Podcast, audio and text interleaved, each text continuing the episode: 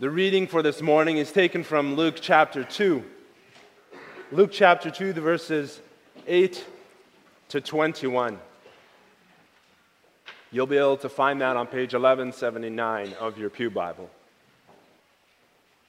Luke chapter 2, the verses 8 to 21. Luke has just finished describing how a decree has gone out from Caesar Augustus to register all the world and Joseph and Mary have gone from their hometown of Nazareth down to Bethlehem. And there, Mary gave birth to Jesus Christ and wrapped him in swaddling cloths and laid him in a manger in Bethlehem because there was no room for them at the inn. Now, there were in the same country shepherds living out in the fields, keeping watch over their flocks by night. And behold, an angel of the Lord stood before them, and the glory of the Lord shone around them, and they were greatly afraid. Then the angel said to them, Do not be afraid, for behold, I bring you good tidings of great joy, which will be for all people. For there is born to you this day in the city of David a Savior, who is Christ the Lord. And this will be the sign to you. You will find a babe wrapped in swaddling cloths lying in a manger. And suddenly there was with the angel a multitude of the heavenly host praising God and saying, Glory to God in the highest, and on earth peace, goodwill toward men. So it was, when the angels had gone away from them into heaven, that the shepherds said to one another, Let us go now to Bethlehem and see this thing that has come to pass, which the Lord has made known to us. And they came with haste and found Mary and Joseph and the babe lying in a manger. Now, when they had seen him, they made widely known the saying which was told them concerning this child. And all who heard it marveled at those things which were told to them by the shepherds. But Mary kept all these things and pondered them in her heart. Then the shepherds returned, glorifying and praising God for all the things that they had heard and seen, as it was told them. And when the eight days were completed for the circumcision of the child, his name was called Jesus, the name given by the angel before he was conceived in the womb. So far, the word of God. Beloved congregation of our Lord and Savior, Jesus Christ. What a special time it is. Today is Christmas Day. We get a chance to celebrate with loved ones and to remember the entrance of our precious Savior into the world. Of course, we know that today, December the 25th, was not actually the day that Jesus was born because shepherds were not in the fields overnight during December. Since December is the winter season in Judea, meaning it's cold and rainy, they would have sought shelter for their flocks. But regardless of that, we recognize that it's still important to celebrate Christ's birth. And so, since we don't know the date for sure, we've chosen a date. We've set aside time during these winter months that we can dedicate to this special event. But during this time when we're all gathered together and we're enjoying each other's company, do we take the time to slow down, to stop, and to actually think about what we're celebrating? Do we stop to consider how amazing this event truly is? Ever since the fall into sin, man has been in a state of disrepair. Right from the beginning, Adam and Eve, they rebelled against God. And man, trembling, fled from God in the Garden of Eden. Ever since then, man has been conceived and born into sin. But we can see that even there, God went and he pursued man as he fled from him in love. As the Apostle Paul said, just as sin came into the world through one man and death through sin, in this way death came to all men because all sinned. We were all broken and corrupt. We stood before a terrifyingly holy and pure God. Yet, despite all that, God, who dwells in unapproachable light, looked down from heaven on mankind and said, I'm not done with these people. I want to show my love to them. Yes, he shows his love to us even when we're enemies. He calls the hopeless, the helpless, the weak, and the weary to come to him, even though they are his enemies. And he will give them rest. And as evidence of this, he sends his only son into the world who would carry out what was necessary for this to become possible. This condescension on the part of God is magnificent. It's a cause for rejoicing. Christ's coming into the earth was a sign that God had bridged that unbridgeable divide between us and Him. That even though our sins may stretch close to infinity in our minds, it's infinity that closes the gap.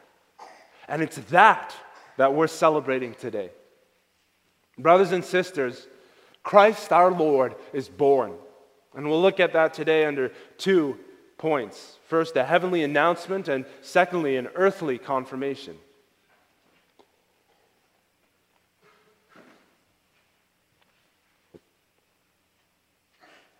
The setting that we find our shepherds in here in our passage today in Luke 2 is rural Judea, in a little town called Bethlehem. Now, it's probably closer to the warmer months at this point in time, so we find the shepherds sleeping outside with the sheep instead of gathering them into the fold. They would be pushing their flocks to greener pastures further out, so it would be less sensible for them to keep on traveling back and forth and back and forth every day and every night. No, they'd keep them out in the field and they would be staying with them there. But to keep them out in the field meant that they needed to keep watch. If you remember King David in the Old Testament talking about needing to take care of the sheep, he talked about fighting off wild animals. Of course, most have died off in present day Israel, but there were some historically that they had to watch out for. Lions, for example, get more active close to dusk. There were other predators that they'd have to keep an eye, eye, out for. Never mind that you might get a sheep that gets it into its head that it wants to wander off into the night. They needed to be alert. There would be a few on guard in shifts while the others slept, ready to wake everyone else at a moment's notice. And indeed, the shepherds were ready, but nothing prepared them for what they were about to see. Imagine the darkness and the stillness of the night. Far away from any city lights, the expanse of the sky overhead, and nothing but the quiet night sounds and the wind rustling through the grass. Suddenly, the dark is pierced by a blinding light surrounding this heavenly figure. And the stillness is shattered by the sound of a voice announcing, like the herald before the coming of the king. The shepherds scramble up in astonishment. Then the glory of the Lord fills the sky above where the angels are, terrifying in its beauty and awesome in its majesty. What a startling and marvelous sight that must have been. This was an angel that had come from the presence of the Lord Himself, carrying with him the radiance of God's glory. Now, reflected glory is not something that's unheard of for the shepherds. They would have known how Moses, when God spoke with him, left those meetings with his face covered in a veil because his face shone so brightly from God's glory that people couldn't bear to look on him. But they themselves had never expected to see this reflected glory. How it terrified them. If merely being in the presence of God's glory could do this to creatures, how much greater is God's glory in itself? If merely being in God's presence could bathe you in a radiance that's so terrible to behold for sinful man, brothers and sisters, being in God's radiance itself would cause us to drop dead at the sight. Little wonder that such terror filled the hearts of these men. They were filled with fear. Such is the great gap between God and between men. I think today we tend to lose sight of this a bit. Our society has a tendency of thinking of God as some powerless, white bearded man in the sky. He's well meaning, but he's not always in control. And when you sin, he's like a visiting old uncle who chuckles that his temper tantrum that his nephew throws is not a big deal and sweeps it under the carpet. As long as you live a relatively decent life and you stay under the radar, they'll ignore it. But the Bible is very clear on the holiness of God. We have a God who is terrible in splendor and radiant in glory, a God who's absolutely righteous and absolutely good. Not just a relative good, relative to those who are around us, but a pure, undiminished goodness that shatters the limits of our imagination. Do we recognize this holiness of God's? There's such a great gap between God and man. For these shepherds, it must almost have seemed that man could not be with God. If he cannot stand in the presence of reflected glory without his heart filling with terror and with anxiousness, how is it possible that he could even think of entering into the presence of God? How could the people hope to enjoy the promise of Emmanuel, the promise of God with us? But then the angel speaks. We read, Then the angel said to them, Do not be afraid, for behold, I bring you good tidings of great joy, which will be for all people. For there is born to you this day in the city of David a Savior who is Christ the Lord. Don't be afraid, the angel says. For where man cannot come into the presence of God, God Himself first reaches out to man. God takes the first step and is expressing his love to you. Behold, I bring you good tidings of great joy from God himself.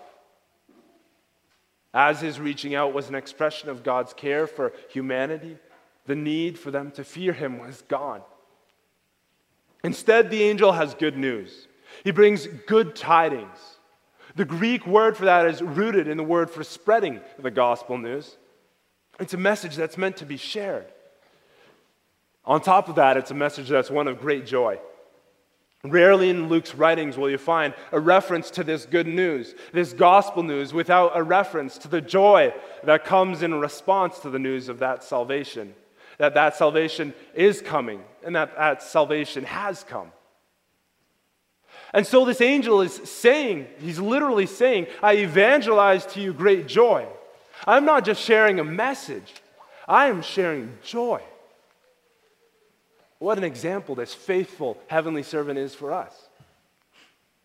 Do we remember that when we share the gospel, we're speaking joy, peace, and liberty into people's minds? Is that the message they get from us? The gospel is so much more than an intellectual message, it's life transforming. We're proclaiming joy to people. We also read that this news will be for all people. Now, at this point, it's a message that's given within the context of Israel. For the be- entire beginning of the Gospel of Luke, we've seen this as being aimed at the people of God. The birth of the forerunner of the Messiah was announced at the hour of prayer and the forerunner was a fulfillment of Jewish prophecy. The shepherds, too, would understand this message that was given to them. This will be for all people, as being a message of good news for all the people of God, all of the Jews in Israel and in the diaspora, the many lands around to which the Jews were scattered.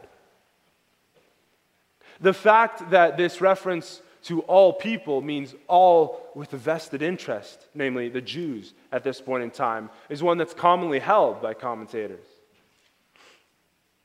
But the beautiful thing is that after the coming of Jesus Christ, we can read so much more into these words.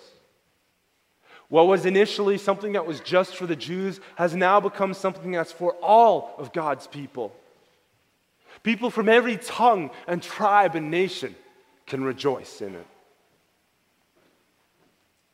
And suddenly, a multitude of angels fills the air, proving that this is no lone voice. This isn't just a single witness or messenger coming from God, not a rogue angel. Rather, all of heaven bears witness with one voice to this reality, singing, Glory to God in the highest, and on earth peace, goodwill toward men. The coming of a Savior may have been a response to the promises and prophecies given to the Jews, but the outcome would stretch far beyond the borders of Israel and the people of God. Where God could not come to man, where, where man could not come to God, God came to man. Christ, as we read in Philippians 2, verse 7, although equal with God, chose to make himself of no reputation, taking the form of a bondservant and coming in the likeness of men. And the proof of this reality, the angel said to the people, the proof of this reality would be found in the presence of this precious child, wrapped in swaddling cloths and laid in a manger, laid in a feed trough for animals.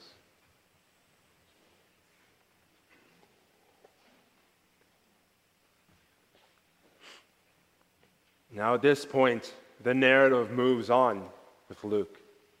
And where we take our eyes off of the heavenly hosts in their glory and move them towards earthly things.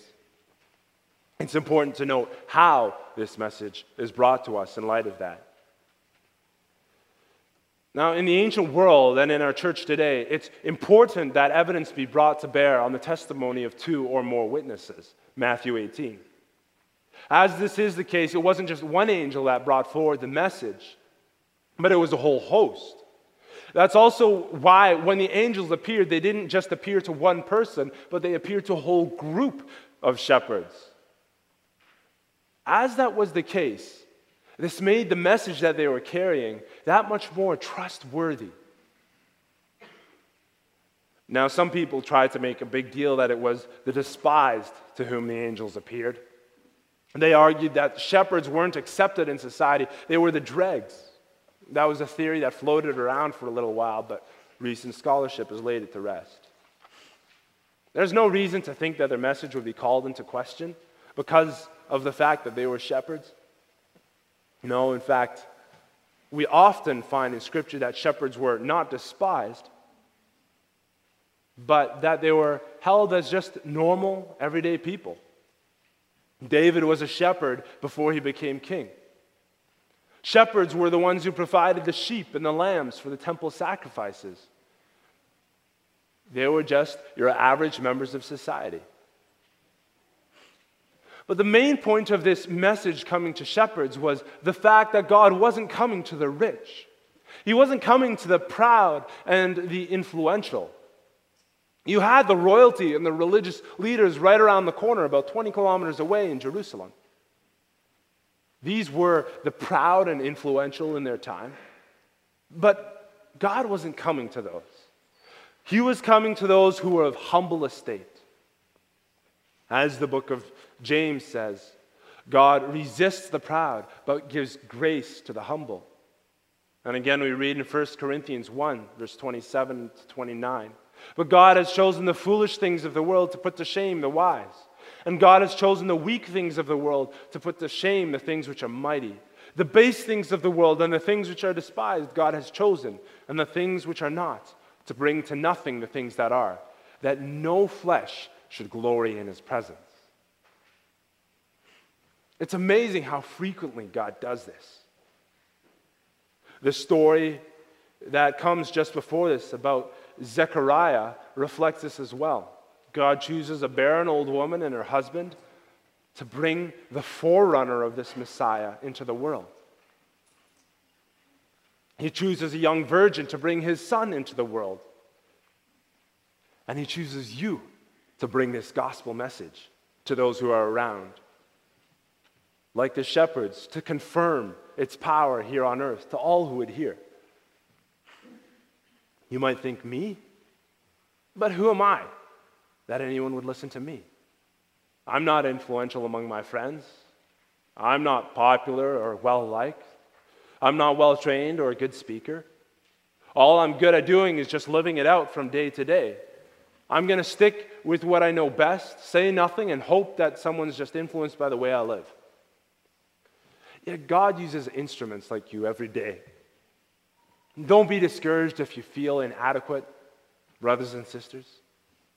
Don't feel less than able simply because someone else seems to have it more together than you do. Don't feel like all you can do is live a good life and hope that someone might see it and connect the dots and be influenced to become a Christian. No, be hopeful. Be joyful in the message that you're bringing. Because God's choosing the foolish things of this world, the humble, the weak, and that has power. Look at what happened to the shepherds. They are stunned by the glory of God. They hear the command not to fear and the proclamation of who the Messiah, the Christ, is and where he can be found. And they're filled with joy. Maybe they leave someone behind to keep the sheep in place. But as for the rest of them, they leave everything behind and they run to him. Oh, that such a reaction would always be ours.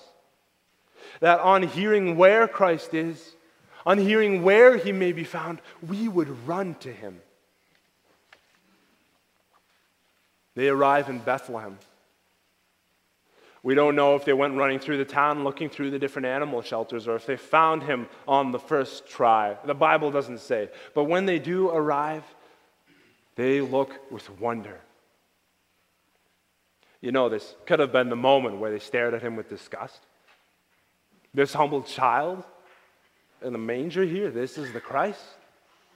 This long expected, long prophesied one who would save his people and be called Lord. This little baby wrapped in swaddling cloths and laid in such a him, humble situation, this is the Christ? But no. Instead, they recognize him for who he is. They look past his earthly appearance and they see fulfillment of the word that they had received from heaven. And when they had seen him, their joy runs over. They can't keep it in.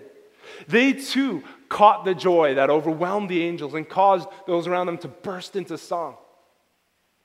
The joy that the angels evangelized into their lives took root and spread to all those around. They went and told everyone. And they returned to their flock, glorifying and praising God for all the things that they had seen and heard as it was told to them. It reminds me a little bit of a story I heard not too long ago with a woman who uh, was a new convert. She was very excited about her faith. She brought her Bible into work and she would pore over it. She was just filled with joy and it was overflowing. Every time she'd open and turn over a new page, see a new chapter, she'd be like, This is amazing. She had someone come into the room to see where she was at. And they asked, What are you doing? She said, I'm studying the Bible. It's amazing. You should come join me. So this person came in and joined her. And together they were working their way through the Bible. And this, this person said, I, I want to learn more. So she said, Oh, that's fine. Uh, and she went out and she got a course, Christianity Explored, and started to work her way through it. She said, I stayed one week ahead of her, this friend of hers. I stayed one week ahead. She was so full of joy, though, that it didn't matter to her how much she knew. It didn't matter to her that she was only one week ahead in her faith. Her joy overflowed and poured out. Her passion for what she was reading in these words, the fact that there's a Savior who came to save his people that overflowed and it was catching. She spoke joy into these other people's lives. Let this choosing of mere shepherds by God, the foolish things of this world, grant you a simple but firm confidence that you too can speak into your world. You too can touch the people in your life, whether they're Christian or non Christian. You can present the gospel or encourage people in their walk. You can tell people in their sin and hopelessness that there is a way out. That in repentance you can find forgiveness, that you can find a Savior who loved you so much that he laid down his life for you. And you can do this no matter who you are, because the power isn't in you. It's in God's word and in his spirit. God's gospel message is a message of power. And this power can enter this world through you, no matter how humble you are or how stumbling your tongue or your intellect.